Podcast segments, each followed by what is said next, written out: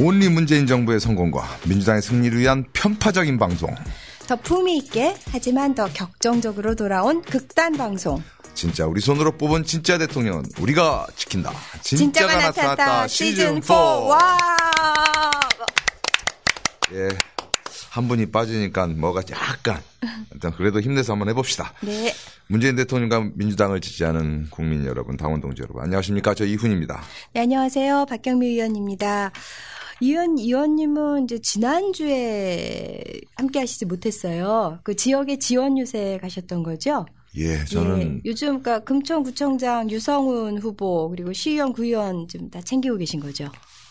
예, 우리 동네 하나라도 열심히 한번 챙겨보려고 챙기고 있습니다. 네. 물론 제가 다른 지역 지원 유세는 거의 안 가고 있는데 지역에서 우리 동네라도 네. 하나 열심히 챙기는 게 그래도 우리 문재인 정부 성공을 위해서 그다음에 민주당의 승리를 위해서 그렇죠. 예. 할수 있는 최대한의 것이라고 생각하고 열심히 하고 있습니다. 네, 구청장은 당연히 당선시키셔야, 아, 그니까 뭐 거기 분위기 어차피 좋으니까요.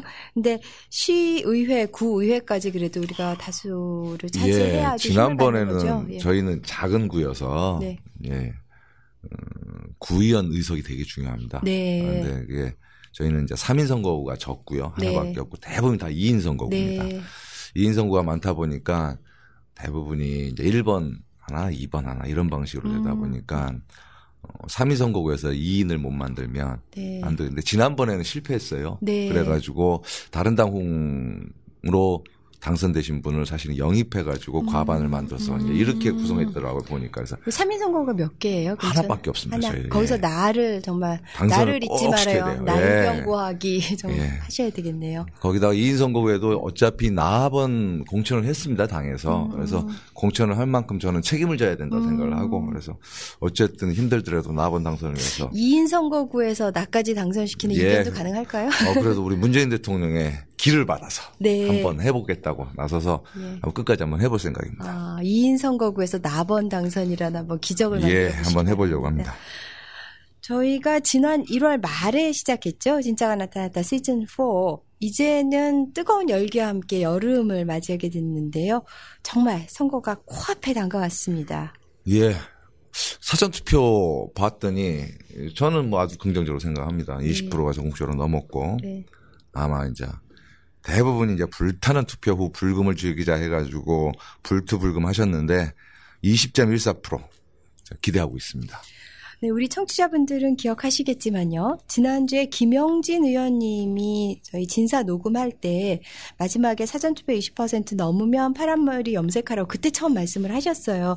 사실 그때 제가 농담으로 받아들였는데 그 다음 날 백혜련 대변인이 다섯 명 여성 의원을 이렇게 딱 콕 집어서 말씀하시면서 이게 이제 거의 이제 고- 고- 공식화됐는데요.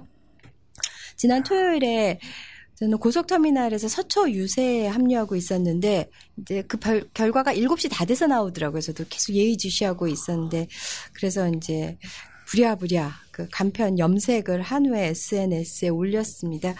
사실 이게 쇼다 뭐 이런 좀 비판적인 시각도 없지는 않은데 이게 파란색으로 머리를 들이 그러니까 머리 염색을 한다라는 어떤 구체적인 행위 이벤트도 있지만 사실 거기에는 어, 우리 파란색 더불어민주당이 15개 지방선거 공약을 지키겠다. 이제 그런 다짐의 표현이기도 합니다. 그래서 좀 그런 식의 좀 의미를 담아서 이해해 주셨으면 하는 마음입니다. 어, 지방선거 저는 지역에서 처음 치러봤어요. 근데 네. 보니까 사람 숫자도 많고 일단 뭐 이 이 파란색 옷 입은 분들이 많아졌습니다. 국회 하는 것보다 많아지고 하다 보니까 동네가 들썩거리는 게 약간 축제 같은 분위기예요. 뭐 저는 네. 그래서 우리 당이 개별적으로 했던 것들 이런 것들 뭐 파란 머리 염색한다든지 음. 이런 것들이 주민들 보시기에는 유권자들 보시기에 재미있는 이벤트 같기도 하고 네. 어뭐 우리가 그래도 말로 뱉어놓은 걸 한번 또 지킨다는 의미도 있고 그래서 네. 재밌게 또 축제 같은 분위기에서 이렇게 지방선거를 치르는 게 좀 나빠 보이지는 않습니다. 거기다가 이제 어쨌든 광역단체장, 기초단체장, 우리 지역구 광역의원과 기초의원, 비례광역, 비례 기초, 교육감, 거기다 재보궐선거 국회의원까지, 야, 이거 찍어야 될 게 너무 많더라고요, 그쵸. 보니까. 어쨌든 최대 8명의 지역 일꾼 뽑는 6.13 지방선거 성공을 위해서 더불어민주당 공식 팟캐스트 이름으로 거침없이 달려온 진짜가 나타 시즌4 이제 한번 시작해 봅시다. 네. 선거 전으로서는 마지막 방송인데요. 예. 이번에는 당원 여러분들하고 청취자분들이 가장 기다리던 그곳으로 가볼까 합니다. 한국 정치의 새로운 패러다임, 그 변화의 시발점이 될지 기대를 한 몸에 받고 있는 곳이죠. 예, 우리 앞에 서론이 길죠. 긴 만큼 이게 중요합니다. 예, 서론이 길게 된 이유가 있어요. 지금까지 이제 보수의 텃밭. 그러나 우리 민주당 후보들이 돌풍이를 키고 있는 지역이죠. 경상도죠. 디비짓다 합니다. 디비짓다. 도대체 어떻게 디비졌는지 저도 궁금해 미치겠어요. 네. 그 중에서도 바로 경남지사 선거에 대해서 파헤쳐보는 시간을 마련했습니다. 네, 김경수 경남지사 후보 선거대책위원회에서 총괄 상임 본부장을 맡고 계시는 이철희 의원님 어렵게 모셨습니다. 어서 오세요. 예, 안녕하십니까. 와, 반갑습니다. 반갑습니다. 자, 더불어. 홍보 없이 하세요, 홍보 없이. 아따, 여기서 지적질 하면 안 됩니다. 팟캐스트 제가 일찌감치 해본 사람인데 예. 두분 다 홍보가 없애고 가세요, 자유롭게. 어쨌든. 선수들이 뭘 아이, 보면서 하시고. 우리는 그래도 가이드라인을 충실히 지키고 있습니다. 네. 이게 공식이라는 면이 있어서 이 공식 팟캐스트입니다. 더불어민주당 공식 팟캐스트. 진짜가 나타 시즌4 청취자 여러분께 그래도 공식적으로 인사 한번 하셔야지. 인사하라고요? 네, 인사 한번 이렇게 아, 좀 네. 편하지만 그래도 이게 네. 오피셜하게. 그게 뭐예요? 어쨌든, 안녕하십니까. 이철입니다. 네, 경남 가서 선거 주로 하고 있고요. 음, 이제 마지막에는 이제 몇 군데 좀, 음, 지원 유세 가세요? 지원 연세 좀 다녀보고 있습니다. 네. 예. 이 얼굴 알려진 사람 좋아. 그래서 맞아요. 우리 같은 사람 가봤자 죄. 예, 알아보지도 못해서 네. 지원세 가도 별 효과도 없고. 아, 얼굴 팔린 놈이 안 오면 어떡하냐 그래서 아, 그건 맞습니다. 할 수 없이. 예, 얼굴 팔린 사람은 가야 됩니다. 네, 이철희 의원님은 이제 저랑 마찬가지로 비례 대표이신데 요즘은 거의 창원의 붙박이로 아, 요즘에 이제 딴 곳도 조금 다니신다고 네, 네. 하시지만은 뭐 그쪽에 지역구 잡으시려는 건 아니죠? 잡을까요? 뭐 그거 난 잡기를 강력히 권고합니다. 저렇게 얼굴 팔리고 경제력이 있는 사람들이 가야지. 그쵸. 그죠? 가야 됩니다. 사지 옆에 오지- 부산도 있습니다. 아, 부산 괜찮아요. 네, 네, 네. 부산 괜찮아요. 저 강력히 강추합니다. 서울에 살라 그랬더니 아, 서울은 안 됩니다. 꽉차 있어요. 검청 가서 경선하는 큰일 났네. 어이, 철이야. 철이야. 우리 둘이 친구입니다. 어째 근데 그렇게 열심히 다니면 그래도 가끔은 또 가족들 얼굴도 좀 보고 해야 되는데. 보죠. 봐요. 왔다 갔다 하십니까? 우리 저기 아들 놈이 두 놈인데 둘 다 군대가 있잖아요. 군대가 있어서. 예, 요 어. 와이프만 와이프만 보시면 혼자 있어서 네. 예, 외로울 텐데. 외로움 탈 나이는 아니고요. 어쨌든 그래서 뭐 어, 가끔 집에 옵니다. 네. 어, 이철희 의원님 진짜가 나타났다 첫 방문은 아니시죠? 이전 시즌에 아니요. 오셨었죠. 제가 당직하고 있을 때 진짜 나타났다 진행을 한번 해라고 이렇게 얘기를 아, 했었는데 시즌 1 때? 최초 아, 때? 처음 처음은 때. 아니었던 것 같고 두 번, 시즌 어, 투쯤. 미루고 미루다가 결국 어, 안 하게 됐죠. 아, 기다리던 그러셨- 분들이 지쳐가지고 아, 에이 그럼 근데 게스트로는 오신 적 있으지 않으세요? 이전에 처음이죠? 네. 처음인 것 아, 같아요. 그 왔었어요? 시즌 2 때. 아, 모르겠어요. 워낙 많이 그 다니시다 보니까 본인이 기억을 못하는 게 아니고 네, 안 하고 싶은 기억이 있는 것 그, 같아. 어, 뭐죠? 어. 앞순위 있는 파케만 기억하기 때문에 어유 아, 우리 저희도 괜찮습니다. 예. 우리 진사 PD하고 작가님 애쓰셔야 되겠다. 진짜로. 예, 특히 잘 온- 나가죠? 예? 농담이고 잘 나가죠? 네, 네. 오늘은 특히 김경수 캠프를 대표해서 나오신 거예요. 그래서 경남 지역 선거 우리 청취자분들이 굉장히 궁금해 하시거든요. 예, 그러니까 우리 열리라고 있는 남김없이 예. 탈탈 털겠습니다, 저희가. 경남 선거에 대해서. 이철이 네. 탈탈 털기 이철이 쉽지 않습니다. 네. 개인에 대해서. 아니 우리 진짜 열리라고 있는 이철희 의원님. 자 그러면 창원에서 날라오셨는데 곧 또 창원으로 가셔야 된다고 하는데 어쨌든 본격적인 한번 얘기 해봅시다. 직책이 대단해. 김경수 경남지사 후보 선거대책위원회 총괄 상임본부장. 총괄만 붙어도 이게 네. 센 자리인데 거기다 상임자까지 붙었어요. 이게 보통 직책은 아닙니다. 총괄 상임본부장? 근데 근데, 이게 뭐 하는 자리야? 이름이 예. 이름이 이제 상건 하니까 상임본부장이고 상임이고. 네. 지역 가면 되게 음. 본부장이나 위원장을 공동으로 많이 두잖아요. 그렇죠. 에이, 공동이 네. 아니거든 이게 지금 그리고 현재는. 지역에는 이제 이 뭐라 그럴까 이게 좀 타이틀을 또 중히 여기시는 분들이 많아요. 네. 또 예. 그런 분들에 대한 예우도 하고 사실 그런 분들이 음. 선거에는 중심이기 때문에 그런 분들에게 이제 상임본부장, 뭐 공동본부장, 공동위원장, 상임위원장 이런 타이틀을 드리고 음. 어, 또 실제로 일을 해야 될 사람한테는 뭔가 또 음, 타이틀을 붙여야 음. 되니까 똑같이 할 수 없어서 그냥 총괄이나 이런 이름을 총괄. 붙였는데 어, 처음에 제일 먼저 내려간 사람은 황희여 의원이 제일 먼저 내려가서 음. 초반에 좀 세팅을 좀 아, 했고요. 황 의원님 뭐예요, 직책이? 어, 비슷할 거래요, 저는. 네. 거기도 아마 총괄 상임본부장이든가 어, 거기는 상임자가. 빠지든가 뭐 총괄자가 뭐 빠지든가 의원이나 저나 별로 타이틀은 안 중요하니까. 음. 근데 제일 먼저 가서 했고요. 그 다음에 황의원도 지역구가 있는 음, 국회의원이라 어, 자기 이 지역구도 좀 챙겨야 되고 해서 저는 비례니까 지역구 부담은 네, 없잖아요. 우리 황 의원님은 제가 얼마 전에 여- 영등포 지원임사 가서 잠깐 봤습니다. 재현일 후보. 음, 음. 네, 재인 후보 네. 가서 봤는데 황 의원 열심히 하고 아, 있더라고. 전국구입니다. 어? 전국구입니다. 어, 황 의원은 강원도도 전국구요. 뭐, 네. 예, 호남도 가고. 뭐. 네. 그래서, 대단한 사람들이 많아요 우리 당에는. 네, 그래서 음, 이제 제가 그걸 물려받아서 뭐 음. 같이 하긴 했습니다만 주로 이제 총괄해서 진행을 했고요. 음.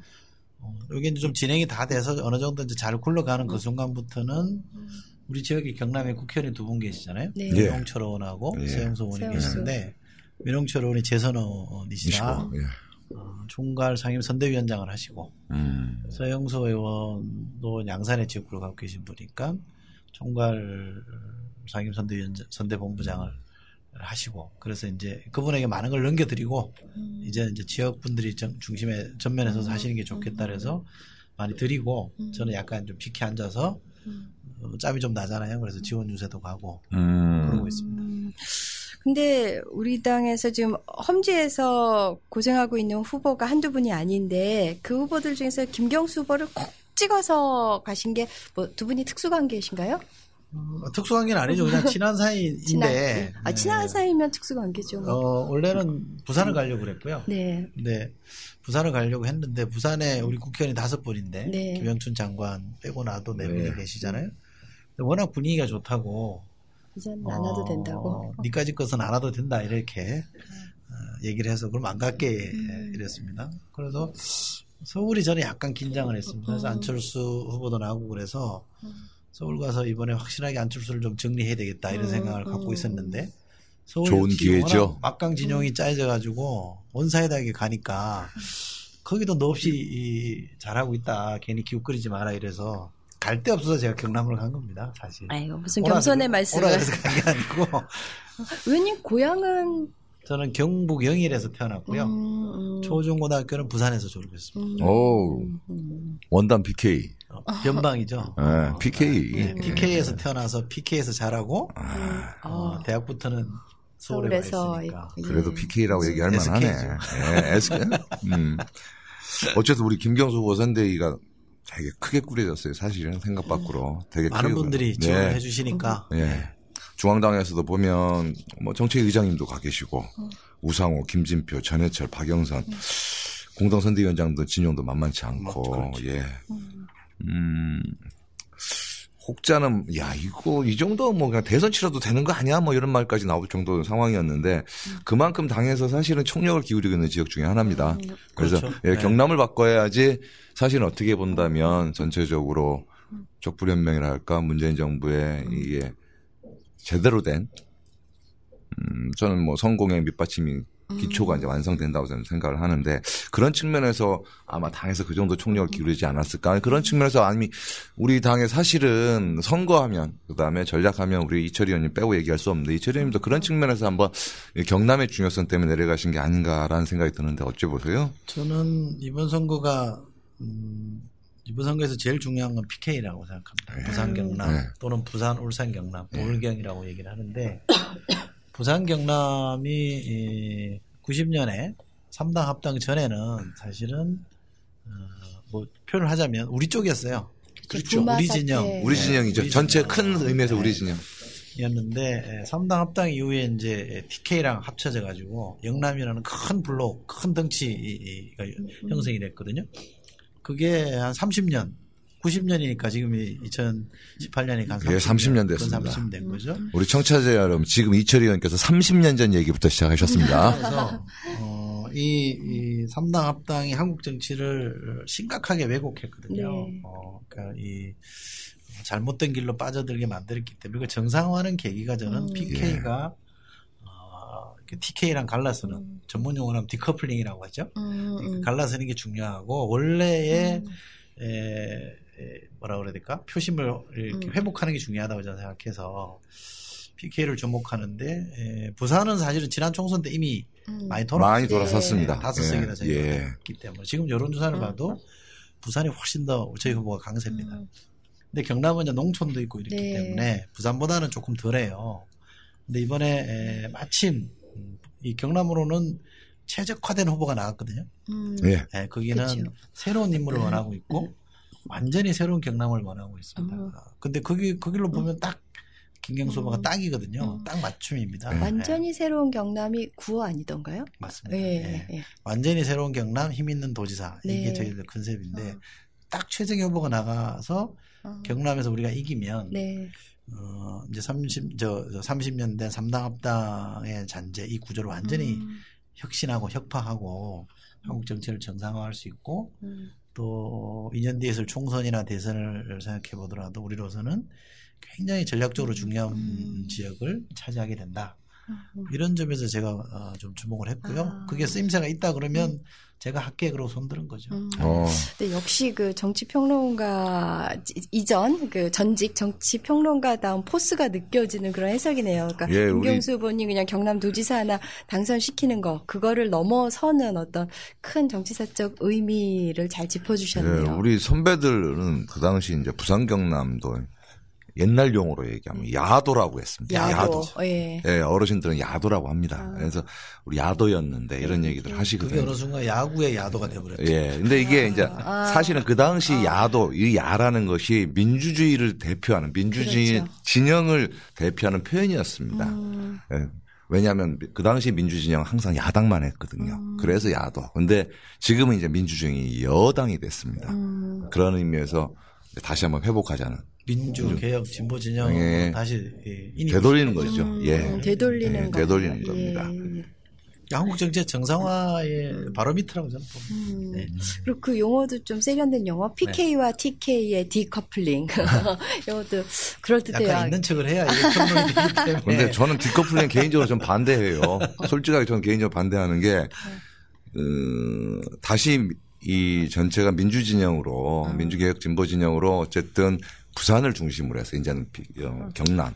저는 그, 이제는 나중에는 대구와 경북까지도 그래서 그런 민주진영 생각해보니까 진보진영이 어느 우리가 그럼요. TK까지 다 먹어야 되니까 어, 아, 이렇게 생각하시면 될것 예, 같아요. 우리 이제 이혼원 지적이 맞는데 예, PK와 TK를 이렇게 분리시키면 예, TK를 고립하는 지역주의 전략을 쓰는 게 아니고요. 예. 과거에 예. TK라는 정치 세력이 호남을 고립시키는 정치 전략을 썼잖아요. 그렇죠. 예. 근데 저희는 지금 그 전략을 쓰겠다는 건 아니고 예, 예. 어, 영남이라는 큰 덩치가 두 개로 쪼개지고 PK가 떨어져 나오면 네. 이제는 지역에 기반한 정치는 음. 발붙일 수가 없습니다. 네. 역시. 그야말로 예. 먹고 사는 문제를 중심으로 하는 계층, 음. 정체성에 입각한 정치가 가능해지기 때문에 제가 의미를 두는 거지 음. 뭐 TK를 고립시키겠다 이 얘기는 아니에요. 예. 네. 그렇죠.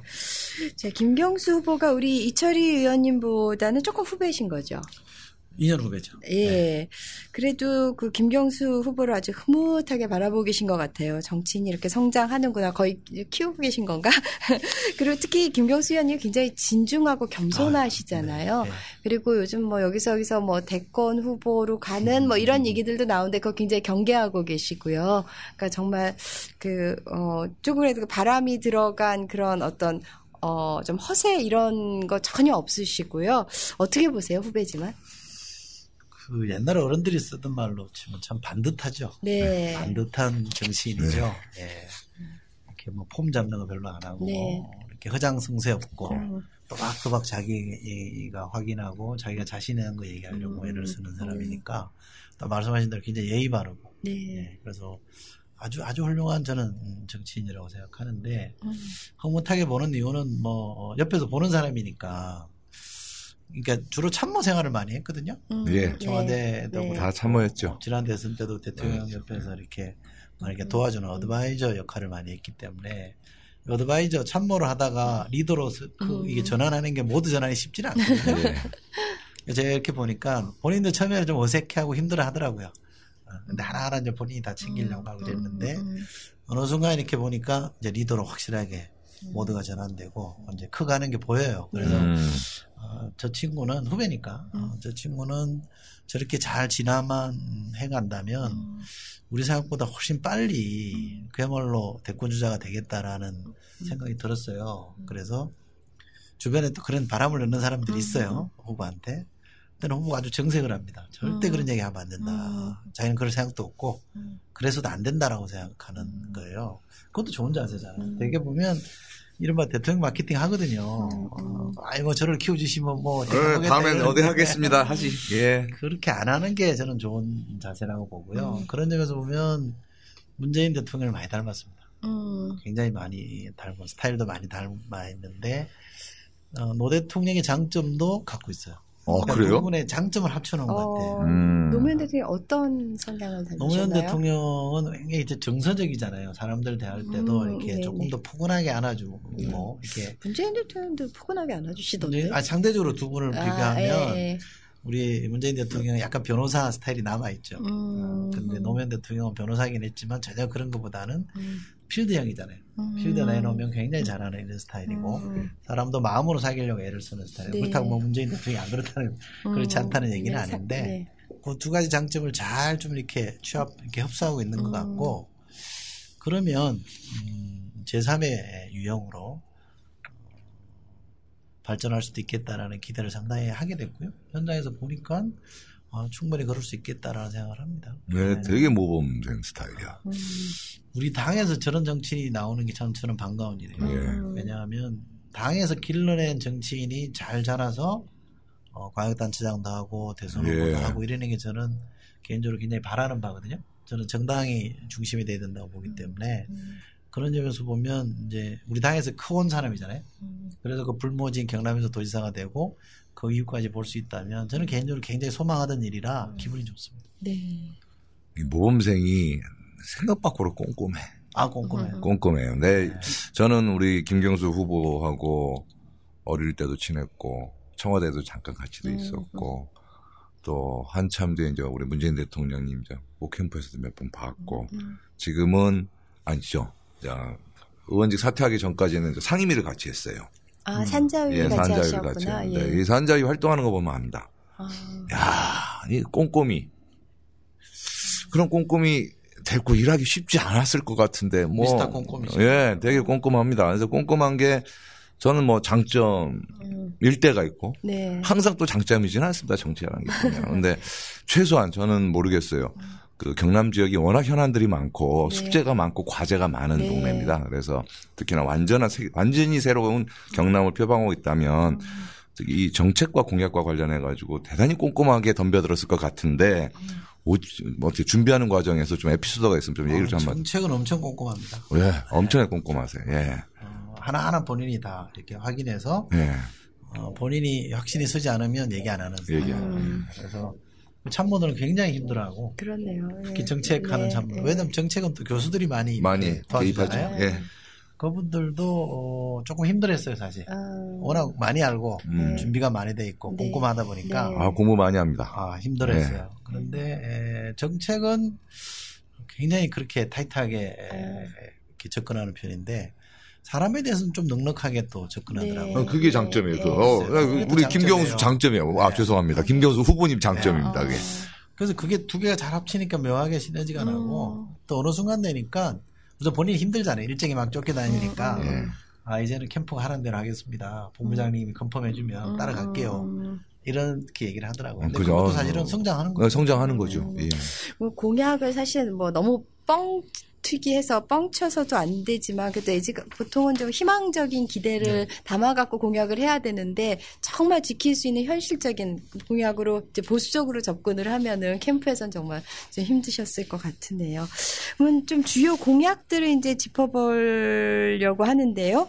어, 경남이 이제 많이 낙후해 있죠. 그래서 제조업 르네상스를 일으키겠다고 하는데 요즘은 이제 4차 산업혁명 뭐 하도 얘기를 많이 하니까 물론 거기도 거품이 있습니다만 제조업 그거는 뭐 꼭 굴뚝산업 이런 건 아니지만 약간 복고풍으로 들리기는 하네요. 제조업 그렇죠. 르네상스가. 네, 그렇죠. 예. 약간 음, old fashion이죠. 어. 그런데 어, 거기 저는 사실은 네, 4차 산업혁명만 얘기하는 사람 별로 안 믿거든요. 맞아요. 강론 없이 그것만 외치는 사람이 있는데 안모 씨도 안모 후보가 4차 예. 산업혁명이 전유물인 것처럼 하고 다녔었죠. 거기도 호자로 끝나는 후보가 그 얘기만 하고 있습니다. 아, 그, 현수막이 아, 그 김태호? 네, 김- 4차 산업혁명만 얘기하고 있어요. 아. 김태호와 별로 안 4차 산업이면 별로 궁합이 안 맞아 보이는데. 아, 그래서 그래요? 제가 어, 김경수 후보를 좋아하는 음, 사람이지만 또 네. 놀란 것 중에 하나는 그 경남이 네, 제조업의 중심입니다. 네. 아유. 자동차, 조선, 그렇죠. 예. 이런 데가 중심지거든요. 우리 어릴 때 남동 해안벨트 얘기 다 그렇죠. 했잖아요. 음. 예. 근데 이게 지금 많이 위축돼서 경남 경제가 위기라고들 얘기를 많이 예. 합니다. 음, 근데 이거 살리지 않고 이거는 그냥 접고 음. 다른 거 하자 이렇게 얘기하면 김경수 후보는 그건 무책임하다고 보는 것 같아요. 그렇죠. 그래서 이, 이 친구는 이 후보는 김경수 후보는 어, 자기가 감동을 받았다 그럴까 주목했던 게 에, 오바마가 미국 제조업의 르네상스를 음. 얘기를 했답니다. 근데 그게 자기는 맞는 방법이라고 본다.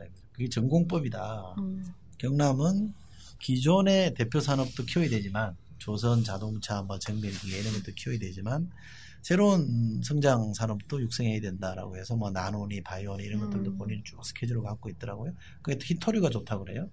히토류, 어, 네, 예. 뭐 히토 관련된 사업도 한다든지. 예. 그러니까 원래 대표 산업과 어, 신성장 산업을 두 개를 접목시켜서 음, 음. 제조업 르네상스를 일으켜야만이 경남이 음, 산다. 음. 이거는 뭐 4차 산업혁명이라는 이 거창한 구호 갖고 될 일이 아니다라고 얘기하는 게 네. 사람은 굉장히 이렇게 좀 음, 패셔너블하고 음. 새로운 세대 같은데 말하는 거는 어, 약간 좀 구닥다리 해법을 주장하는 거 음. 아니냐는 생각을 할 수도 있는데 저는 그게 전공법이라고 본 거예요. 맞습니다. 그러니까 뭐 4차 산업혁명 여기저기서 다 얘기하니까 시류에 편승해서 그쪽 산업으로 갈아타야 된다. 이렇게 얘기하는 김모 후보는 훨씬 그 우리도 김모 후보라 아, 아, 김태호? 끝자로 얘기해요. 아이, 그, 어, 어. 제가 아, 요 시점, 그렇구나. 아니, 아, 예, 예. 제가 요 시점에 제 자랑 좀 하면 아마 정 우리 김경수 후보가 저는 제가 산업위에서 끊임없이 주장했던 바에 아마 영향을 받은 바가 있지 않을까라는 개인적인 게 있습니다. 제가 왜 그러냐면 진짜 우리 국회 전체 봤을 때 4차 산업이 빠지면은 뭐가 안 되는 것처럼 얘기하는 상황이었어요. 그리고 그렇죠. 우리 문재인 대통령께서 추구하시는 혁신 성장의 키워드를 4차 산업혁명과 중소벤처 특히나 벤처기업, 혁신산, 혁신경제 뭐 이런 얘기를 쭉 하시는데 제 그 가운데서 끊임없이 제 주장했어요. 기존의 제조업을 혁신하지 않고서는 음, 기존의 제조업을 혁신하지 않고서는 저는 혁신 성장이 안 이루어진다고 끊임없이 주장하고 거기에 대한 방안과 방법을 찾아야 된다. 그것이 안 이루어지면은 우리 전체 나라 경제 전체에서 제조업과 중소제조업, 특히나 중소제조업까지 있습니다. 우리 뿌리 기업, 부품 기업, 소재 기업 이런 것들이 상당히 많습니다. 여기서 이것을 놓고 이것을 혁신하지 않고 어떻게 우리나라 나라 경제를 끌고 가냐. 일자리도 좋은 일자리가 그렇게 만들어질 거다라고 제가 항상 주장하고 그 방법을 네. 찾자고 얘기했는데 저는 되게 반가웠어요. 사실은 네. 우리 김경수 후보가 남동 특히나 경남에서 제조업 르네상스를 표방하고 나선 것은 음. 우리 경제에 대한 아주 깊은 고민의 결과다. 저는. 개인적으로 동의하고 저도 이제 거기에 한번 보탤 수 있다면은 뭐 네. 진짜 끝까지 도와드리고 싶은 생각이 있습니다. 그게 뭐 제조업 고기에만 딱 머물겠다는 게 아니라 예. 그 기반을 탄탄히 하면서 그 위에 이제 신성장 그 제조업 자체가 갖는 이제 예. 어, 더 외- 외연을 확장해 간다는 거니까요. 그 제조업을 영위하고 있는데 본인 스스로 혁신의 주체로 나서야 돼요. 그렇죠. 혁신 경 예. 성장의 주체로. 네, 네. 그것을 어떻게 만들어낼 것인가 사실은 문재인 정부의 혁신 성장에 전 키워드가 있다고 생각하고 키 포인트가 음. 그것을 성공시키는 순간에 우리 경제는 분명히 달라질 거라는 생각을 하고 있습니다. 네. 뭐 그것뿐만 아니고 사실은 저는 이게 요번에 처음 알았어요. 경남의 주요 현안 중에 하나가 남북 내륙철도인데 이 얘기가 한 지가 그렇게 오래됐다고 하는데 단 한 번도 마스터 플랜이 제대로 정리된 적이 한 번도 없는 것 같은데 그 생각해 보면 예산도 만만치 않을 것 같아요. 저희 지역 같은 경우도 사실은 경부선 철도 이 지하화, 이 서울시를 관통하는 이 지하화 문제가 오래 얘기됐는데 사실 한 번도 제대로 논의되거나 계획이 세워 수립된 적이 없습니다. 거의 비슷한 느낌으로 받아들였거든요. 제가 이 동네 경남의 남북 내륙 철도라 이게 도대체 어떤 겁니까? 예산도 만만치 않을 건데. 경남이 이 도시와 농촌이 이렇게 공존하고 있는 데입니다. 아, 우리가 알고 있는 창원, 어, 거제, 양산, 음, 김해 이런 데는 젊은 세대들이 많이 있고 젊은 세대들이 많다는 얘기는 일자리가 있다는 얘기죠. 일자리가 있죠. 예. 그러니까는 거기는 굉장히 발전한 공업 도시입니다. 도시고요. 그다음에 우리가 이제 서부 경남이라고 하는 데는 뭐 거창, 함양, 산청, 뭐 어, 이런 데 좀 내려오면 이제 뭐 하동 어, 뭐 이런 데까지 얘기를 하는데 그게 이제 서부 경남입니다. 동부와 서부로 경남을 되게 나누는데 서부는 농촌이라고 보시면 되고 동부는 도시입니다. 이게 이제 차이가 많이 나죠. 굉장히 불균형이 심각한데 이 서부 경남을 발전시키는 방법으로 계속 이제 내륙철도, 남북 내륙철도 얘기가 나왔는데 음. 이거를 김경수 후보가 어, 서부 경남 KTX를 놓겠다. 이 KTX 하나 들어오는 게 사실 그 어, 음. 굉장히 큰 발전이 되거든요. 그걸 하겠다고 약속을 했고 본인이 에, 따져 보니까 예. 자기가 어, 대통령하고 어, 원팀 아니냐. 네. 어, 사실 오랫동안 원팀으로 해왔잖아요. 그렇죠, 예. 어, 사실은 뭐 노무현 대통령 청와대부터 시작을 해서 어, 오래됐죠. 가셨을 때 음. 지난 대선 때 또 대선 이후에 국정과제 잡을 때 네. 이럴 때 보면 계속 원팀으로 해왔기 때문에 네. 이 정도면 이 낙후된 경남을 발전시켜야 된다는 명분도 있고 본인도 어, 대통령하고 충분히 의논해 볼 수 있는 힘이 있기 때문에 이게 결합이 되면 해볼 수 있겠다라고 판단이 서서 공약을 음. 내걸었고요. 일종의 수건 사업인데 음. 저는 이번이 어쩌면 절호의 기회다라고 네. 생각합니다. 그렇죠. 서, 서부 경남 KTX를 보면 시점과 종점이 어디예요? 거제가 이제 시작점이 되는 예, 겁니다. 예, 거제로 거제에서. 해서 이제 에, 고성, 통영 뭐 이렇게 진주 이렇게 넘어오는 걸로 제가 알고 있습니다. 예. 그쪽에 다 서부 경남이거든요. 어. 네. 음, 그러니까 이제 낙후돼 있다고 흔히들 많이 네, 하는 예. 지역인데 KTX가 들어서면 역마다 굉장히 많이 발전을 그렇죠. 하잖아요. 지금 이렇게 보면 알잖아요. 예, 그렇죠. 영마다 그렇죠. 예. 역세권이나 보통 그러는데 네. 도시에서는 그러니까 이게 경남이 특수한 게 뭐냐면 우리가 왜 대륙 국방 경제로 간다 그러면 네. 어, 여기가 출발지예요. 어, 경남이 출발지가 됩니다. 경남이 시작이 돼서 쭉 이제 북한 북쪽으로 음, 북한 그렇죠. 넘어서 이제 시베리아 이쪽으로 올라가게 되는 거고 네. 바다로 나간다고 하면 경남이 또 출발지가 됩니다. 그렇죠. 예. 예. 그러니까 여기가 이제 물류 중심지가 될 소지가 다분하기 음. 때문에 그런 측면에서도 KTX는 있어야 된다고 보는 거죠. 음, 그 남북 철도 사업 뭐 이런 건 정말 생각만 해도 이렇게 가슴이 뻥 뚫리는 것 같고. 예. 어떤 저 심리적인 상승 효과가 있는 것 같아요. 자, 문재인 대통령이 이끄는 중앙정부 그리고 김경수 후보가 이끄는 지방정부 정말 둘이 찰떡 공조를 이루면서 원팀으로 그 서부 경남 KTX 같이 그런 오랜 수건 사업들도 이제 충분히 어, 펼칠 수 있을 거라는 어, 예상이 되는데 어, 좀 더 어떤 구체적인 그런 어떤 그 플랜들이 있는 거죠. 그럼요. 그러니까 뭐- 공약은 워낙 본인이 꼼꼼하게 따지는. 네, 그러니까 교감이 좀 있으셨겠죠, 당연히. 어, 공약하는데 사전에 뭐 대통령이나 정부랑 교감했다 그러면 좀 어, 그건 어, 또 그건 예, 이제 예, 또 월권일 수도 있죠. 그건 예, 아닌 예, 예, 예, 어. 예. 뭐 그래도 이신점심으로 네. 아, 뭐 척하면 착이지 아, 뭘. 그렇죠. 예. 그런데 네. 이게 우리가 선거에서 내걸고 있는 프레임이 뭐냐면 네. 저희는 문재인, 김경수는 미래로 가는 원팀이고 네. 어, 홍준표, 김경, 저 김태호는 네. 과거를 먹고 사는 한 팀이다 이렇게 딱 구분을 했어요. 그래서 맞아요. 한쪽은 네. 미래팀, 한쪽은 미래와 과거팀 이렇게 해놨어요. 파란 팀, 빨간 팀. 네. 과거팀, 미래팀 이렇게 얘기하니까 굉장히 아픈 모양이에요. 그쪽에서 음, 캠프에서 음. 반박하는 생명을 계속 내놓더라고요. 뭐라고 반박해요? 어, 왜 편가르냐 이렇게. 선거에 어차피 편갈라서 싸우는 건데. 어, 편싸움이 선건데. 근데 과거와 미래를 편가른다고 하는 얘기는 제가 처음 들어보고 아. 사실 그쪽이 편을 가르고 있거든요. 네. 왜냐하면 경남이 보수의 마지막 보루다. 네. 경남만은 지켜달라 이렇게 얘기해요. 그게 편가르기 아닙니까? 예, 그것도 보수와 진보를 편가르. 가르는 건데 음. 지금 경남은 보수와 진보를 갈라서 될 때가 아니고요. 음. 미래로 나갈 거냐 아니면 음, 주저앉을 음, 거냐 과거의 향수에 묻혀 있을 거냐 네, 이걸 선택하는 거거든요. 거냐.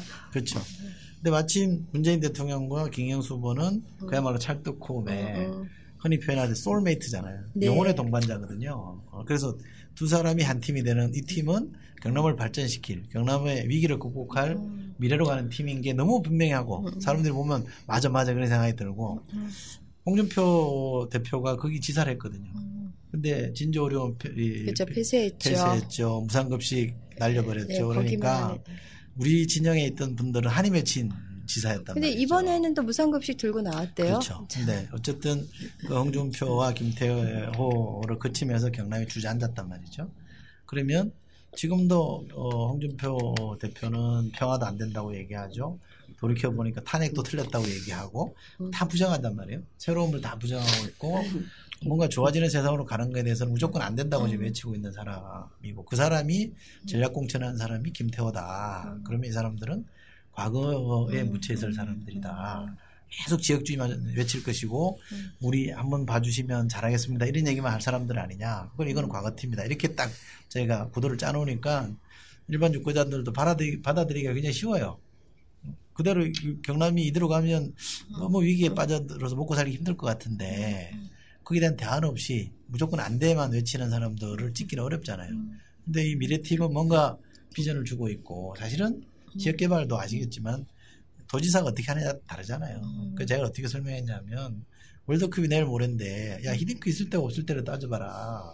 선수는 똑같았다. 선수를 수입해 온 거 아니지 않냐. 똑같은 선수를 놓고 어떤 감독이냐에 따라서 어떤 경우에는 4강하고 어떤 경우는 16강도 못 가지 않았냐. 김경수는 그런 히딩크 같은 리더십을 발휘할 거다. 이렇게 얘기를 했어요. 그랬더니 지역에서는 또 어, 새누리당이 뭘로 승부를 하냐면 김태호 후보가 워낙 스킨십이 강해요.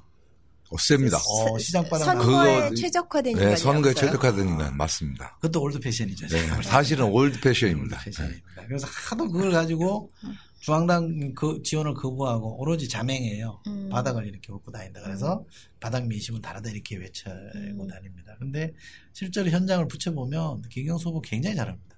음. 필드가 굉장히 잘해요. 어, 또 필드도 아, 강하구나. 굉장히 진심으로 하고 음. 어, 손 한 번 한 번 다 잡아가면서 이렇게 소통하려고 애를 쓰고 눈높이를 맞추려고 애를 쓰기 때문에 막상 붙여놔도 저는 밀리지 않을 거라고 보는데 하도 스킨십을 외치니까 경남에서 지금 필요한 게 스킨십이요 리더십이요 이렇게 무- 묻자 우리가 어, 사실 경남이 필요한 건 리더십이지 스킨십은 아니잖아요. 지금 경남의 어떤 도지사 후보가 너무 거래감이 있어가지고 경남 발전이 안 된 건 아니거든요. 그렇잖아요. 근데 경남을 미래로 잘 이끌어갈 리더십이 있는 후보를 지금 도지사를 만들겠다는 여- 여망이 있는 거니까 우리는 리더십, 저쪽은 스킨십 이렇게도 대비를 시킵니다. 네. 그게 잘 그냥 먹혀요. 한 방에 들어도 선거가 선거 여러 가지 변수가 있는데 그 중에 하나가 구도인데 잘 잡으신 것 같아. 네, 굉장히 훌륭한 구도입니다. 나름 뭐 네, 아주 예 최고의. 구도를 잡은 것 같아요. 딱 들어봐 봐도 질 수가 없는 선거 같으네. 예, 예, 들어만 봐도 질 수가 자만하지 없네. 말아야죠. 그럼요. 까지. 예. 예. 그래도 제가 우리 이철희 의원님 중간에 사실은 본부장 하다가 중간에 우리 이제 국회 한번 열렸을 때 올라와가지고 내가 얘기 한번 들었더니 힘드냐 그랬더니 아이 그 드루킹 때문에 죽겠다고 예. 사실은 그래서 기자들이 중앙에서 내려오면 김경수 후보 선거와 관련해서 취재하기보다는 오자마자 물어보는 게 이 드루킹 꼭 청문회 하듯이 물어본다 이렇게 해서 네. 되게 힘들어 하시더라고요 네. 요즘은 어때요? 요즘 좀 수면 아래로 좀 가라앉은 그래도 뭐, 것 뭐, 같긴 하네요. 특검 시작하니까 거기다 그냥 이슈가 다 넘어가서 뭐 이제 더, 더 이상 뭐 얘기가 안 되나 어쩌나 모르겠네. 아, 그렇죠. 예. 특검이나 드루킹은 좀 비유해서 말하자면 일종의 미디어 이슈였어요. 음, 아까 국민 이슈. 어? 아까 이렇게 뭐 뭐랄까 표현을 영어로 하자면 뭐 people 예. 이슈는 아니었고 예. 음, 오히려 미디어 네, 이슈. 미디어 이슈, 미디어가 너무 과도하게 네. 집중을 했고 음. 특히 특정 언론이 이걸 김경수의 문제로 어, 몰아간 것에 대해서 사람들이 반감이 생겼어요. 어, 이거 정치 공세 아니냐. 음. 그리고 이걸 가지고 선거 치르려고 하면 안 되지. 잘한 것도 없는데 니들이 그러면 안 된지라는 여론이 생겨나는 음. 거고 이게 드루킹 특검이지 김경수 특검이냐 음. 이런 반론들이 이제 현장에서 막 문제 제기가 되면서 안 먹힌 거고요. 음. 기자들이 와서 막 그거 갖고 해보려 그러다가 어 이거 아니네라고 해서 이제 그건 다 접은 거고. 어, 잘 됐네. 사실은 네, 정리 잘 하셨네. 사실은 또 김경수 후보가 당당했잖아요. 그렇죠. 네. 아니, 뭐 아니, 본인이 특검 특검부터 해서 네. 할수 있는 거 다 하겠다고 얘기하셨으니까. 그리고 검찰 조사도 자 경찰 네. 조사를 자신해서 가서 네. 받았잖아요. 예. 그- 그런 당당한 모습을 보고 사람들이 네. 예, 신뢰를 한 거죠. 네. 음. 저 친구 나쁜 짓 할 사람은 아니다. 아니구나. 라는 예. 생각도 들었고 야당이 과도하게 네가티브 선거용으로 쓰니까 음. 반감이 생겨서 조사를 해보니까 음. 드루킹이 드루킹 이, 이- 이 논란이 김경수 후보 인지도 높이는 데는 1등 공신이었어요. 그렇죠. 아, 예. 그래요? 예. 어, 굉장히 이것 때문에 인지도 야, 올라갔고 인지도가 많이 올라갔고. 네. 그리고 그 시골에 뭐 시골이라는 표현이 어떨지 모르겠는데 네. 하여간 좀 이렇게 현장에서 계시는 음, 어르신들은 드루킹이 뭔지 모릅니다. 음. 그게 뭐요? 어. 뭐요? 네, 김경수는 알고. 예. 알게 되고. 어. 네, 네. 워낙 김경수 떠드니까. 부모님이 그 요새 어느 요새인지 모르겠는데 제가 텔레비만 켜면 나오는 그 김경수입니다. 뭐 이렇게 말씀하시는데 예, 아, 정말로 어, 이제 홍보를 많이 해준 건 사실인 것 같고. 우리 유권자들이 이제는 알아요. 네. 이게 음. 뭐가 진실에 부합하는지, 음. 뭐가 팩트에 부합하는지를 아시더라고요. 음. 그러니까 조사를 해보면 뭔가 좀 이, 의구심이 드는 대목도 있다라는 응답도 많아요. 음, 그런데 그게 어, 김경수가 뭔가 나쁜 짓을 했을 거다 이렇게 생각하는 것에 대해서는 굉장히 국민들은 신중하게 보고 있는데 어. 야당은 그냥 거두절미하고 어, 뭐 나쁜 기정사실하고 예, 나쁜 어. 놈이다. 짓했다. 그리고 음. 심지어 뭐 문 대통령도 알았을 거 아니냐 이렇게 음. 몰아세우니까 그건 아니지. 음. 그렇게 말하면 니들이 나쁜 놈이지 이렇게 생각하시는 것 같아요. 네. 드루킹 특검이 이제 지난주에 임명이 됐으니까 잠깐 그래도 얘기하고 싶은데요. 저는 그 드루킹 특검법이 음 정말 이 드루킹이 민간인이고 그냥 정치 브로커잖아요. 그리고 개인 일탈이고 그런 거에 대해서 특검을 하는데 그 특검 규모나 기간이 거의 그 최순실 그 국정농단보단 작지만 어쨌든 그거에 버금가기 그 꾸려졌잖아요. 그거 정말 넌센스인 것 같고 우리 계속 논평도 그 닭 잡는데 소 잡는 칼 썼다. 그래서 저는 음 최근에 왜 새누리당 한나라당의 매크로 그 조작 댓글 조작이 있었잖아요.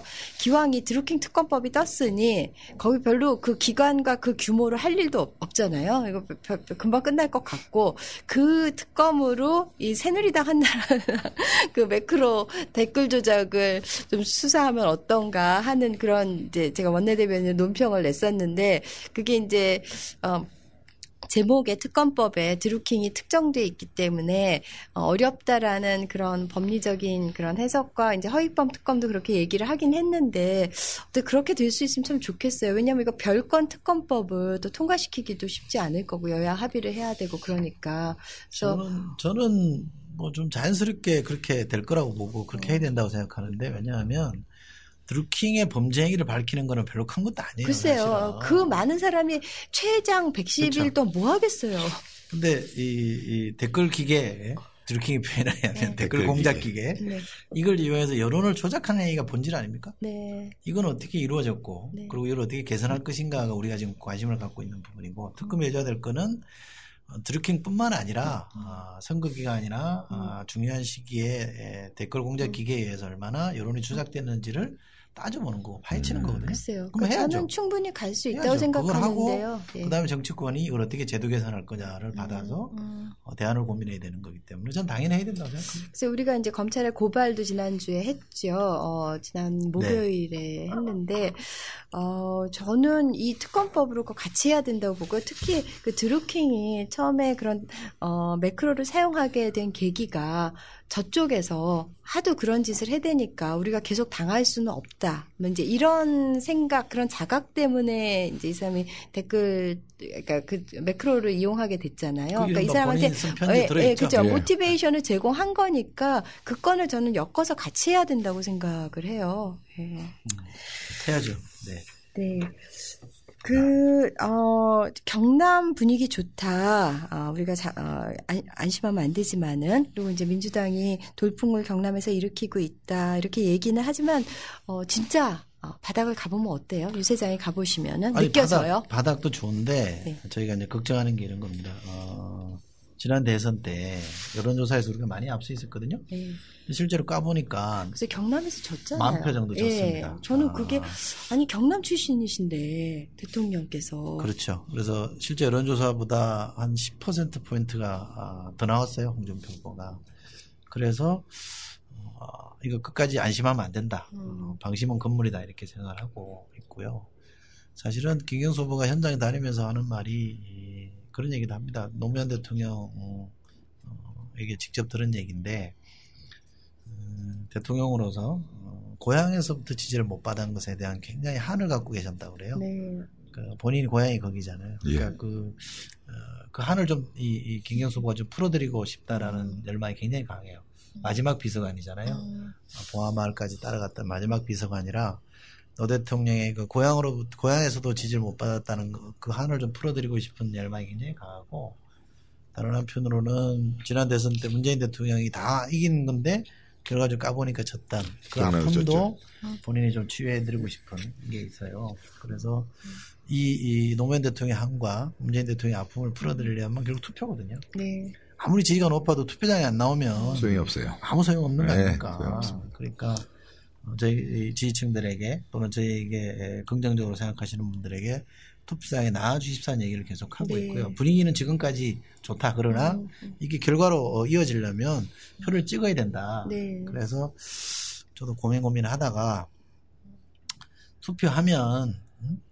문재인 세상이고 투표 안 하면 홍준표 세상이다. 이렇게 좀 자극적으로 얘기해서 어? 안 했을 때 우리가 원치 않은 결과를 만들어낼 수도 있잖아요.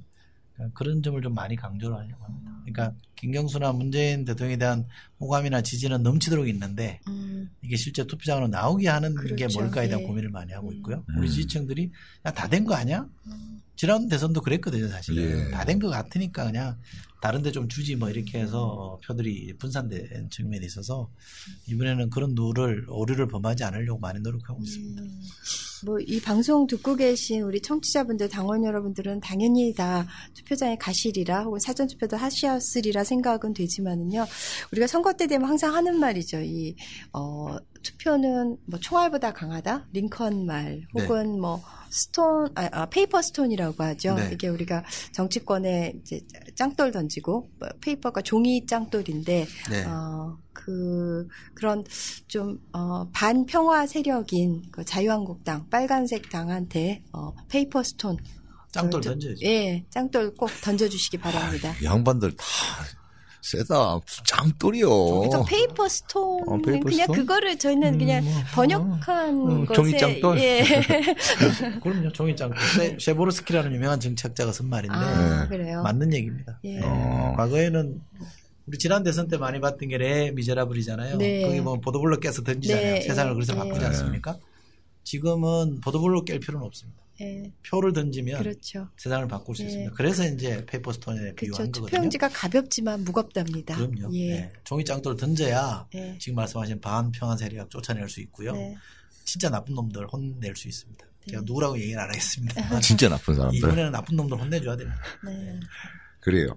이제 우리 김경수 후보 얘기를 좀 많이 해왔는데 어, 본인 주장 우리 김태호 후보 스킨십 강하시고 현장에 세다는 우리 김태호 후보에 대한 얘기를 좀 안 할 수가 없을 것 같아요. 보니까 삼선에 도전하는 것 같아요. 보니까 이 양반 그러면서 경남이 이제 이 보수의 마지막 보루다 하면서 또 열심히 아까 얘기했듯이 이 분열의 이 패러 이 뭐라고 그러죠 프레임으로 이제 선거를 치르려고 애를 많이 쓰고 있는데 음 그거 말고는 뭐 다른 얘기 하는 거 좀 들어보셨어요 김태호? 없어요. 어, 그죠? 네가티브 중에 하나가 이런 거죠. 자기가 대, 저기 도지사가 되면 바로 도정에 임하지만 김경수가 되면 음, 수사받아야 된다 이런 식으로 얘기합니다. 음 네, 근데 저는 참 나쁘다 이렇게 생각해요. 어, 그러니까 뭔가 명확한 음, 근거를 가지고 얘기를 해야 되는데 음. 그것도 없이 예, 얘기를 그렇게 막 하고 마치 큰 의혹이 있는 것처럼 네가티브에는 소질이 좀 있는 것 같으네. 그 처음에는 좀 자제하는 것들이 나중에 이게 지지율이 안 움직이니까 격차가 네. 벌어지니까 이제 네가티브에 네. 올인하고 있는 것 같아서 좀 안타까워요. 그래서 본인이 이 당선되고 나면 자유한국당 이 개혁운동 하겠다라고 공언을 했거든요. 본인이 저렇게 네가티브에 올인하는데 개혁운동을 할 수 있겠느냐라는 생각이 들어서 뭐 저보다 우리 이철희 의원님 선거를 오래 보셨지만 네가티브에 먼저 손대는 후보 절대 이기지 않습니다. 맞습니다. 네. 네. 네, 그래서 네가티브도 선거운동의 일환이지만 네가티브에 손을 먼저 대는 순간 사실 그 선거 이기기 어렵습니다. 그 이유가 다 있거든요. 음. 그래서 이제 저 의도가 뭘까라고 생각해 보면 결국 이제 네가티브 공방으로 가서 네. 진흙탕 싸움이 되면 네. 네. 개싸움을 한번 해보고 싶다는 그렇죠. 건데. 대상을 예. 벌려서 어, 그래도 조직에서 좀 앞서는 내가 이길 수 있는 거 아니냐 이 전략이라 저희가 사실은 음, 김태호 후보에 대한 검증을 해보니까 할 게 굉장히 많아요. 어, 근데 그래서 다안 하고 있습니다. 네. 솔직히 땅 왜냐하면 투기 1억 땅을 14억으로 그, 어, 그 불리는 그런 놀라운 그런 재테크 솜씨를 보였는데 어, 이거는 팩트잖아요. 네가티브가 아니라. 언론에서 한 팩트죠. 네. 어, 그러니까 이게 땅 주인이 이 도의원의 부인이 땅 주인이었다는 어. 거고요. 상습 수몰 지역이 아닌데 마치 이- 뭐 이렇게 수해 피해를 보는 지역인 것처럼 해서 이력도 채 안 되는 땅을 14억에 에, 도해산으로 샀다는 거거든요. 음. 아. 어, 그게 이제 언론에서 보도를 했는데 아무 해명이 없어요. 음, 그래서 아. TV 토론회도 안 하는 건가요? TV 했어요. 토론은 관훈 클럽 토론을 하고 나서 네. 일체 TV 토론을 안 하네. 그쪽에서 어. 응하지 않는. 동네에서는 안 하는구만. 예, 안 하고 아. 마지못해서 선관위 토론회 한 번 하는 거 그것만 했습니다. 아. 그러니까 달랑 두 번 했어요. 아. 관훈 클럽 토론회하고 선관위 주최 선관위 토론회. 아니, 잘하셨다, 준비돼- 아니, 그럼요. 의원님. 예. 본인이 도지사 열심히 많이 하셨고 네. 바로 도정할 수 있다는 분이 왜 안 하냐? 붙어야지. 그 관훈 클럽 토론 때 보셨는지 모르겠습니다만 음, 이 약간 비정치적 용어를 쓰자면 음, 김태호 후보가 박살났거든요. 어. 그래요? 예. 그러니까 발려, 발린 거다, 뭐 이렇게 완전 젊은 애- 발렸죠. 예. 완전 젊은, 애들 얘기로는 음. 완전 발려서 음. 제가 제가 그 캠프 있더라도 안 할 것 같더라고요. 아, 너무 너무 많이 깨졌어요. 아. 네. 그러니까 준비가 안 돼 있어서 그런 거예요. 예를 들면 이런 거 있어요. 공약도 그- 다 좀 그 허술하고. 홍준표 어, 대표가 창원에 빨갱이가 많다라고 얘기했는데 음. 이거 맞냐? 음. 네. 본인도 그렇게 생각하냐? 자기도 잘못된 발언이라고 생각한다 이렇게 얘기했거든요. 그랬더니 김경수 후보가 당신도 이렇게 한 얘기한 적이 있다라고 그 얘기를 딱 읽어줬어요. 아, 엄청 당황할 수밖에 없는 거 아. 예. 예를 들면 그렇게 예. 캠프에서 준비 잘 해주셨네요. 그렇죠. 그러니까 본인도 뭐 잘 얘기를 했고 어, 그렇게 아, 그막 통쾌한 장면 봤었어야 됐는데. 않고 음. 못 봤네요. 정중하게 했고 본인이 그냥 다 어떻게 그런까지 다 확인했냐 그러면서 이렇게 아. 농치고 넘어가려고 그러더라고요. 음. 그러니까 겁이 나서 못 하는 거죠. 음. 아, 혹시 뭔 얘기 또 나올지 몰라서. 그렇죠. 어, 많아요, 그렇지. 사실은. 예. 그래 보니까 사실은 김태호 후보 입장에서 보면 홍준표 본인을 전략 공천 준 분이시지만 선거에는 진짜 도움 안 되고 오히려 진짜 마이너스고 음. 어떻게 갈라섰어요? 이제 더 이상 뭐 홍준표 대표 본인이 경남도지사 하던 양반이어서 애착도 심했을 텐데 사실은 경남 후보 경남 선거에 그 남북 정상회담이나 북미 정상회담에 대해서 홍준표 대표가 뭐라고 얘기했잖아요. 예. 위장평화 공세로 네. 위장평화 공세라고. 위장쇼. 말도 안 되는 뭐 이상한 예. 얘기 했잖아요. 그러면 새누리당 몇몇 후보들은 대놓고 그걸 반박을 했잖아요. 그렇죠. 근데 김태 후보는 그러지 않았어요. 아 그러진 않았어요. 어, 그냥 유세장 오지 마라 이런 얘기는 아 유세장 오지 마라. 내부적으로 물밑에서 하는 것 같은데 음. 정말 생각이 다르면 음. 대놓고 공박을 하거나 비판을 했어야 되는데 그렇죠. 새누리당 후보 중에 그렇게 한 사람들이 있거든요. 음. 근데 이분은 그렇게는 안 하더라고요. 그래서 음. 제가 생각할 때는 아, 전략공천을 그분한테 받았으니 아. 의리를 지키려고 하는구나. 아. 그래서 어, 역시 우리가 얘기했던 대로 한 팀이구나. 한 팀이구나. 아, 그렇게 생각하는 거죠. 역시 한 팀. 그러니까 홍준표 대표 이제 유세장 오지 말라고 해서 지원 유세를 한때 중단했었잖아요. 그러다가 이제 유세를 또 재개한다. 그래서 12일에는 어, 경북 유세를 하겠다 그랬다가 또 취소하고 결국 그날 충남 천안만 소화를 했는데요. 저는 생각해 보면 이 후보들 그 당의 후보들한테조차 외면을 받는 당 대표 그 사람이 이끄는 당을 어떻게 믿겠어요, 국민들이? 참. 그렇죠. 음. 예, 그러니까 음, 지금 경남의 위기를 극복하려면 두 가지가 필요한데 하나는 힘이고요. 네. 힘 있는 사람이 있어야 됩니다. 어쨌든 우리가 골고루 지역에다 예산을 줘야 되는 건 얘기는 맞긴 합니다만 누가 더 열심히 뛰느냐에 따라서 예산 가져가거나 좀 달라지잖아요. 달라지죠. 지원이. 예. 그게 현실 아닙니까? 예. 그러니까 그런 힘을 갖고 있어야 되고 또 하나는 지금까지와는 다른 새로운 생각이나 새로운 구상을 펼쳐야 되거든요. 이게 새로움이 중요합니다.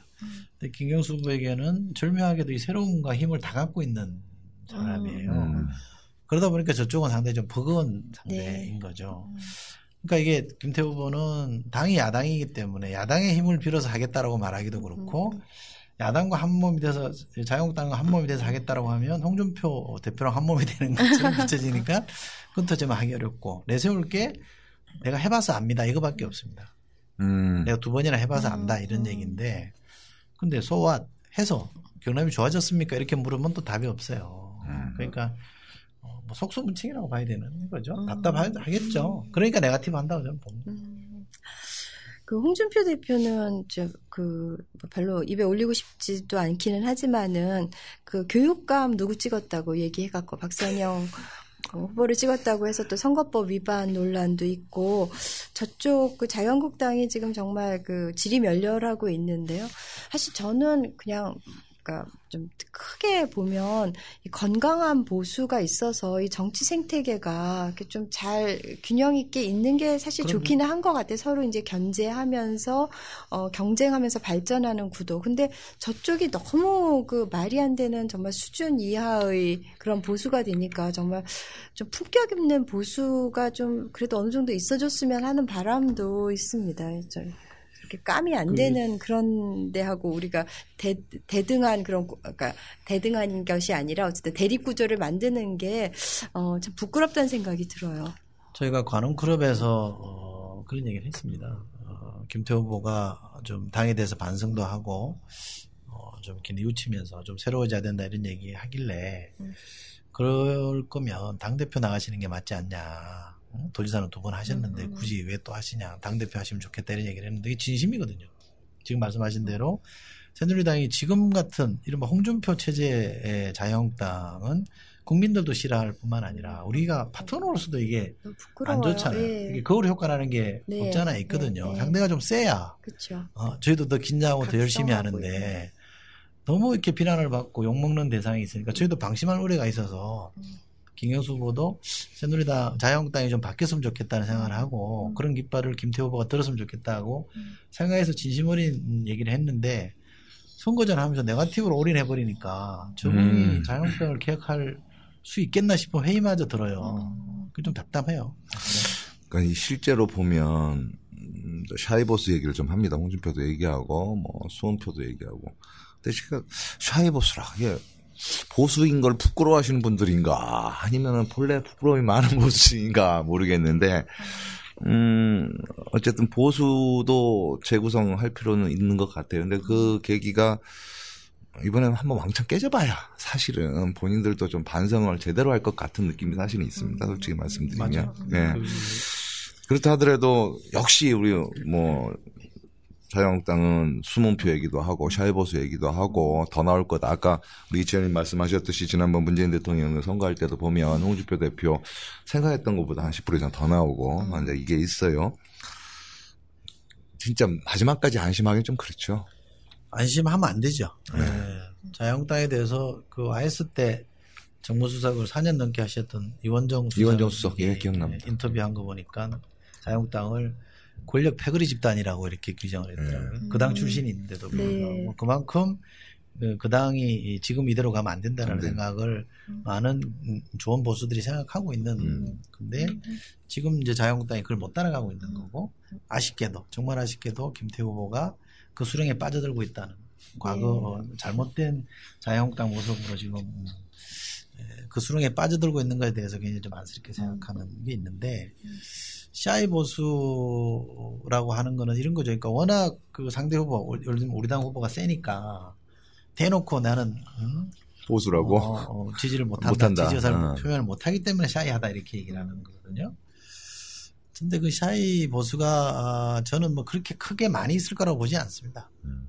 근데 있더라도 어, 대세에 영향을 주느냐고는 전혀 그렇지 않습니다. 우리가 어, 여론조사 전문가들이나 어, 분석가들이 하는 얘기를 보면 새누리당이 새누리당 시절에 자유한국당 네. 새누리당 시절에 덩치가 컸잖아요, 그죠? 이 네. 큰 덩치에서 떨어져 나온 그룹이 두 그룹으로 나뉘었습니다. 하나는 이제 스윙 보수라고 해요. 전향한 거죠. 전향. 우리 쪽을 찍는 스윙 보수가 있고 음, 음. 어, shy 보수가 있습니다. 이제 떨어져 나오긴 했습니다만 막상 찍을 때는 저쪽을 찍는 음. 그걸 shy 보수로 이 두 그룹으로 나누는데 조사를 해보면 스윙 보수 훨씬 덩치가 큽니다. 어, 그래요? 규모가 훨씬 음. 크고요. 샤이 보수가 작습니다. 예. 그리고 이 스윙 보수가 아직 민주당에서나 민주당 후보에서부터 이렇게 떨어져 나갔다라는 징후는 한 가지도 없다는 거죠. 어. 그래서 사실은 김경수 후보 지지율이 이- 나오고 있고 유지가 되고 있는 거거든요. 거기서 만약에 스윙 보수가 야 이제는 다시 새누리당 자유한국당 찍어야 되겠다 생각했다 그러면 그 지지율이 유지가 될 수가 없는 거죠. 음. 그래서 저는 스윙 보수가 설사 있더라도 대선에 영향을 안줄 음. 거라는 게 첫 번째 판단이고 두 번째는 예상했던 것만큼 스윙 저 샤이 보수가 아, 많지 않을 거다라고 생각합니다. 왜냐하면 어, 그 지역 경남만 한정해서 보면 새누리당의 자유한국당에 대해서 굉장히 부끄러워해요.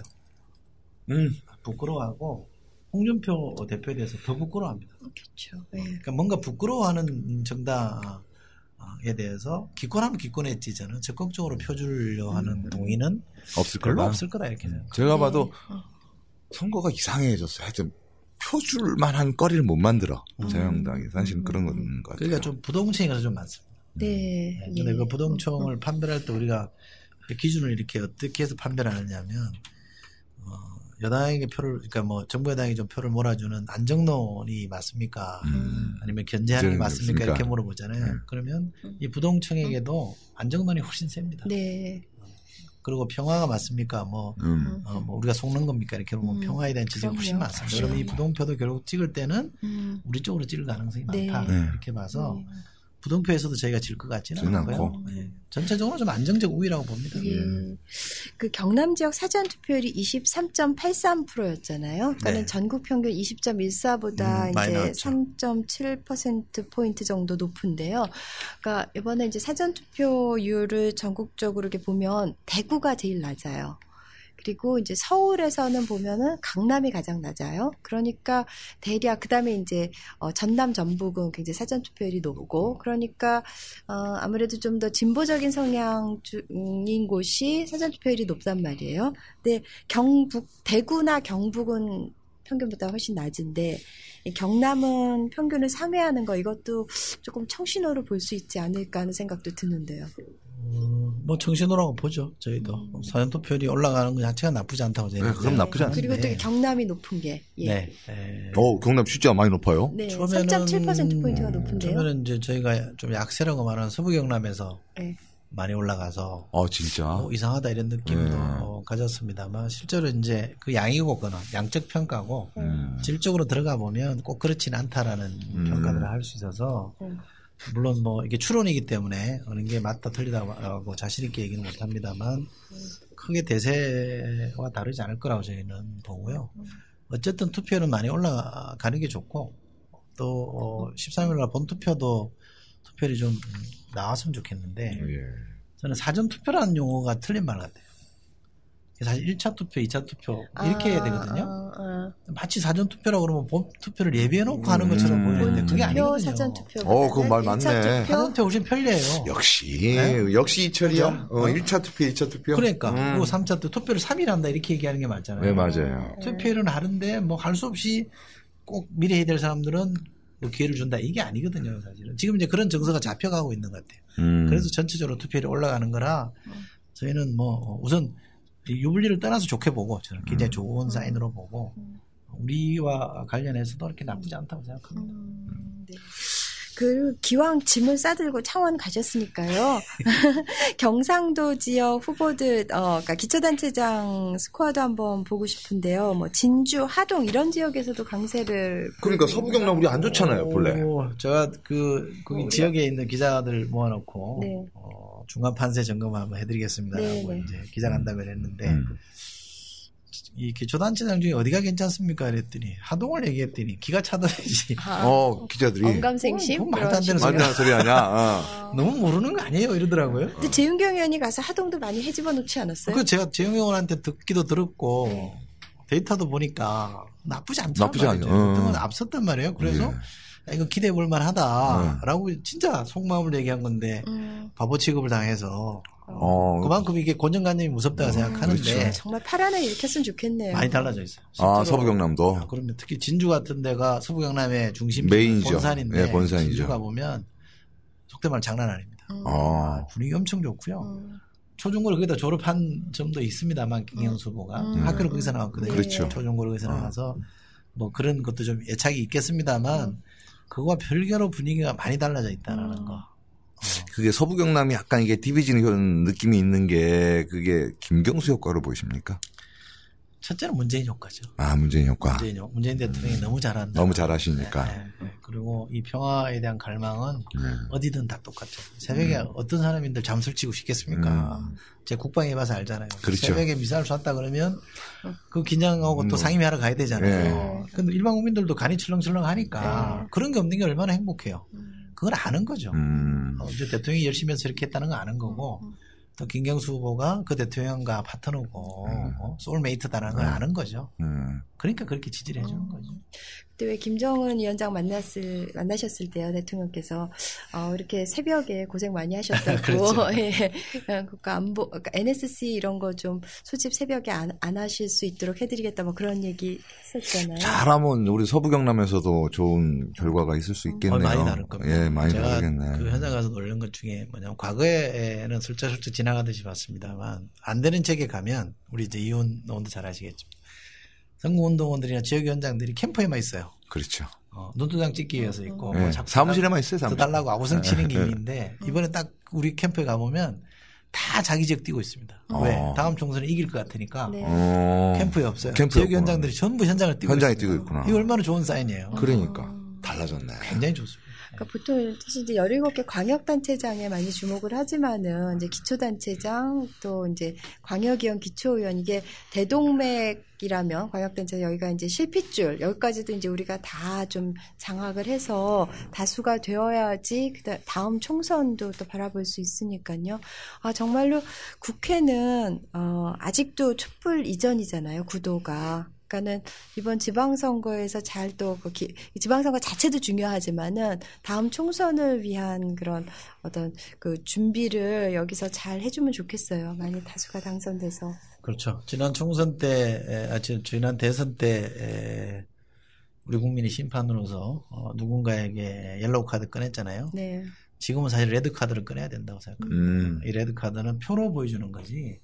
가만 계시면 이게 또 괜찮은 줄 알고 또 반칙하고 네. 또 뭔가 훼방을 놓을 수 있기 때문에 지금은 분명히 레드 카드를 들어주셔야 경기가 경기다운 경기를 해볼 수 있는 게 되고 달라질 거라고 저는 네, 이윤 의원님도 이제 이철 의원님도 우리 다 같이 국회에서 일하고 있지만은 정말로 국회에서 되는 게 없잖아요. 그러니까 예를 들어서 저는 그 427, 어, 남, 그, 어, 판문점 선언에 대한 지지 결의안도 우리가 통과를 못 시켰잖아요. 근데 미국에서는 이제 북미 간의 어떤 조약이 나올 것이고, 그거를 상원에서 비준하려면 이제 3분의 2가 있어야 되는데, 그 표 계산까지 지금 이제 카운팅을 하고 있는 그런 미국에선 그러고 있는데 조약에 대한 비준. 근데 우리는 그냥 판문점 선언에 대한 지지 결의안도 통과 못 시키고 있다는 것이 아 저는 정말 부끄럽고 빨리 이 의회 권력을 바꿔서 이 어, 문재인 정부를 든든하게 뒷받침해줘야지 하는 생각이 정말 간절합니다. 어,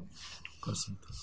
아유, 100% 동의합니다. 네. 뭐, 이거 뭐 어떻게 해볼 도리가 없는 상황이어서 네. 국회 같은 경우는. 그 지금, 예. 지금은 이제 국회 의석을 못 바꾸니까 예. 12개 재보, 국회의원 재보선거가 있긴 합니다만 네. 그게 이제 뭐이 국회에서 의석을 완전히 바꿀 수 있는 수준이 아니니까 그쵸. 결국은 어. 어, 지금 음, 여당에게 압도적인 승리를 안겨주면 음. 저쪽이 긴장할 겁니다. 아, 이게 아닌 거구나 라고 해서 대호각성하거나 음. 심하게 말하면 개과천선할 수도 있으니까 이번에는 압도적 승리를 주셔야 돼요. 네. 예, 그래야 정신 차릴 거고요. 음. 저는 개과천선은 봅니다. 저는 개과천선 바라지 않고요. 사실은 압도적 승리를 주시면 저는 보수가 어 사실은 건설적인 본인들의 해체 해산 나는 필요하다고 생각해요. 음. 그래서 새롭게 시작해야 돼. 예. 음. 진짜 사실은 보수가 재구성해야 됩니다. 이, 이 쓸데없이 발목 잡고 합리적 토론이 불가능한 보수라는 것은 사실은 국민들한테 불행입니다.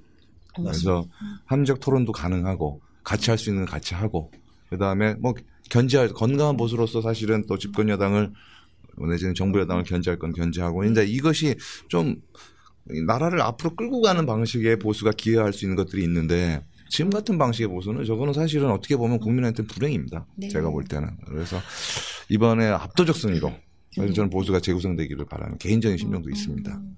글쎄요, 재보궐 이제 선거가 해서 우리가 압승을 하더라도 크게 구도는 못 바꾸지만 지금 현재가 118대 113인가요? 119입니다. 119 정세균 네, 의장님 어, 돌아오셨으니까 119대 이제 아 정태욱이 빠져나왔으니까 112가 됐죠. 근데 이제 그, 어, 여론조사 공표 기간에 가장 마지막 때 했던 방송 3사에서는 우리가 12곳 중에서 후보를 낸 11곳에서 당선 가능성이 높다라고 이제 되면 이제 130 대 네. 112가 되는 거죠. 네. 그러면은 여전히 여, 여소 야대이기는 하지만 130대 112, 그러니까 이게 118대 113 요 때보다는 느낌은 좀 확 달라지는 것 같아요. 일단 130이라는 그 이게 10단위가 달라지기 때문에 근데 이제 또 국회의장님이 우리 당에서 배출되면 129대 112. 음, 어쨌든 뭐 어, 그냥 뭐 이- 이것저것 그냥 꿈은 꿔보는 건데요. 어떻게 될지 뭐 희망적인 예측은 해보는데 좀 어, 어떨까요?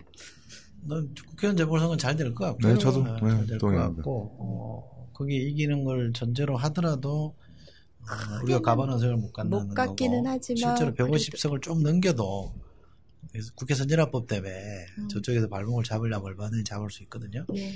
그래서 지금은 이제 크게 민심이 어디 있는지를 국민들이 보여주는 게 제일 큰 중요하다. 약이라고 네. 봅니다. 네. 그거 없으면 또 활개를 칠 거고 어떻게 해서든 이 평화를 저지하려고 그러잖아요. 종전선언 안 된다고 그러잖아요. 그 심지어 쟤들은 저쪽은 아, 안 저는 되니까 그 의견에 나 이해를 못 하겠어. 네. 종전선언이 안 된다는 이게 한미도 불사하겠다는 거 아닙니까?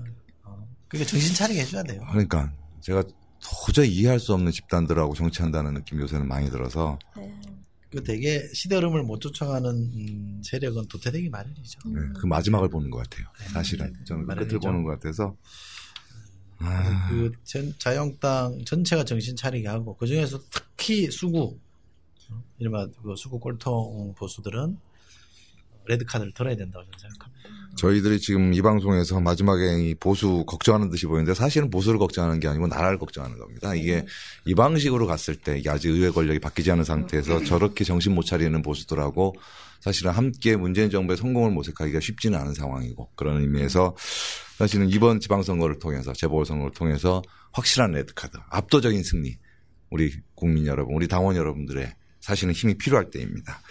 그래도 어쨌든 이제 우리 경남 뭐 구도도 좋고 분위기도 좋고 그다음에 다 좋은 상황인 것 같은데 그래도 이제 이 결국 이 긴장의 끈을 놓으면 안 되잖아요 마지막까지 그래서 네. 우리 경남 유권자 여러분들한테 사실은 마지막으로 한 말씀 좀 해주십시오 아 이 마지막에 이래야 된다 이 당신들의 행사하는 한 표가 저는 역사가 만들 거라 생각을 하는데 우리 경남의 새로운 역사를 위해서 총괄 상임 본부장을 맡고 계신 이철희 의원 우리 경남 지역 분들을 위해서 한 말씀만 더 해주시죠. 네, 그 경남이 이 얼마나 위기인지 예, 저도 가서 어, 많이 체감을 했고요.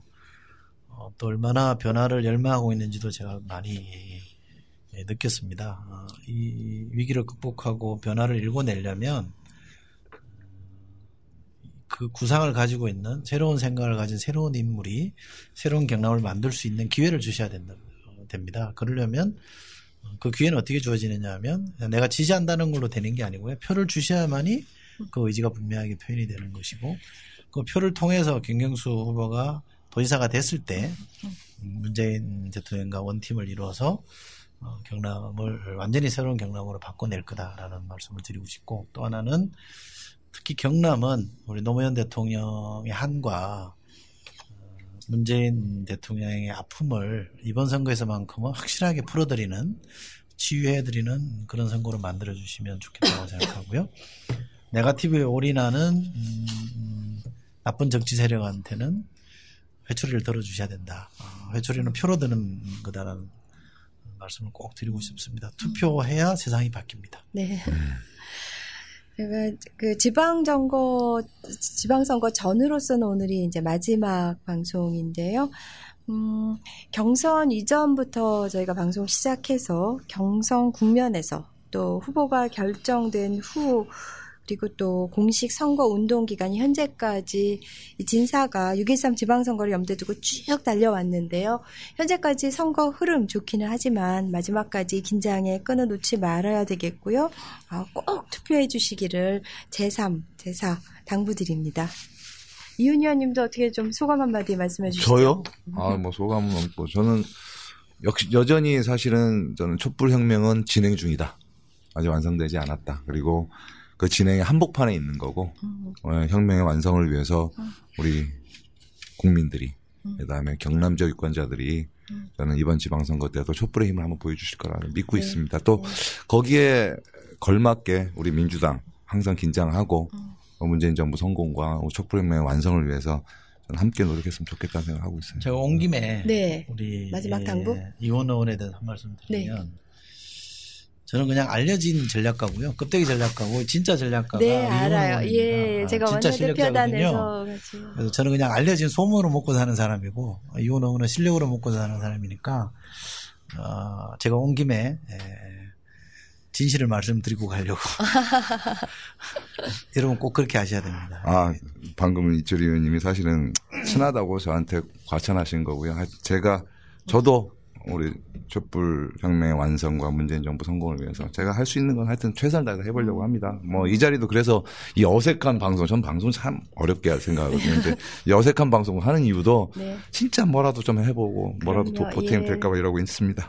네, 저도 사실 당이 저한테 이제 국회에서 일할 수 있는 기회를 주셨기 때문에 항상 감사하게 생각하고 정말 뭐라도 해서 미력이나마 당의 보탬이 되고 싶은 마음에 저도 이제 그 진짜가 나타났다 함께 하고 있는데요. 자, 오늘 어, 이철희 의원님 모시고 어, 경남 선거를 중심으로 해서 전체적인 6.13 지방선거, 재보궐선거 어, 판도에 대해서 짚어봤는데요. 이제 또 저희가 빨리 보내드려야지 어, 예, 또 경남에 한 경남에 표라도. 가셔서 네. 어, 또 맹활약을 하시고 또 다른 지역도 지원 유세하시고 그럴 것 같습니다. 바쁘신 와중에 함께해 주셔서 정말 감사합니다. 고맙습니다. 감사합니다. 고맙습니다.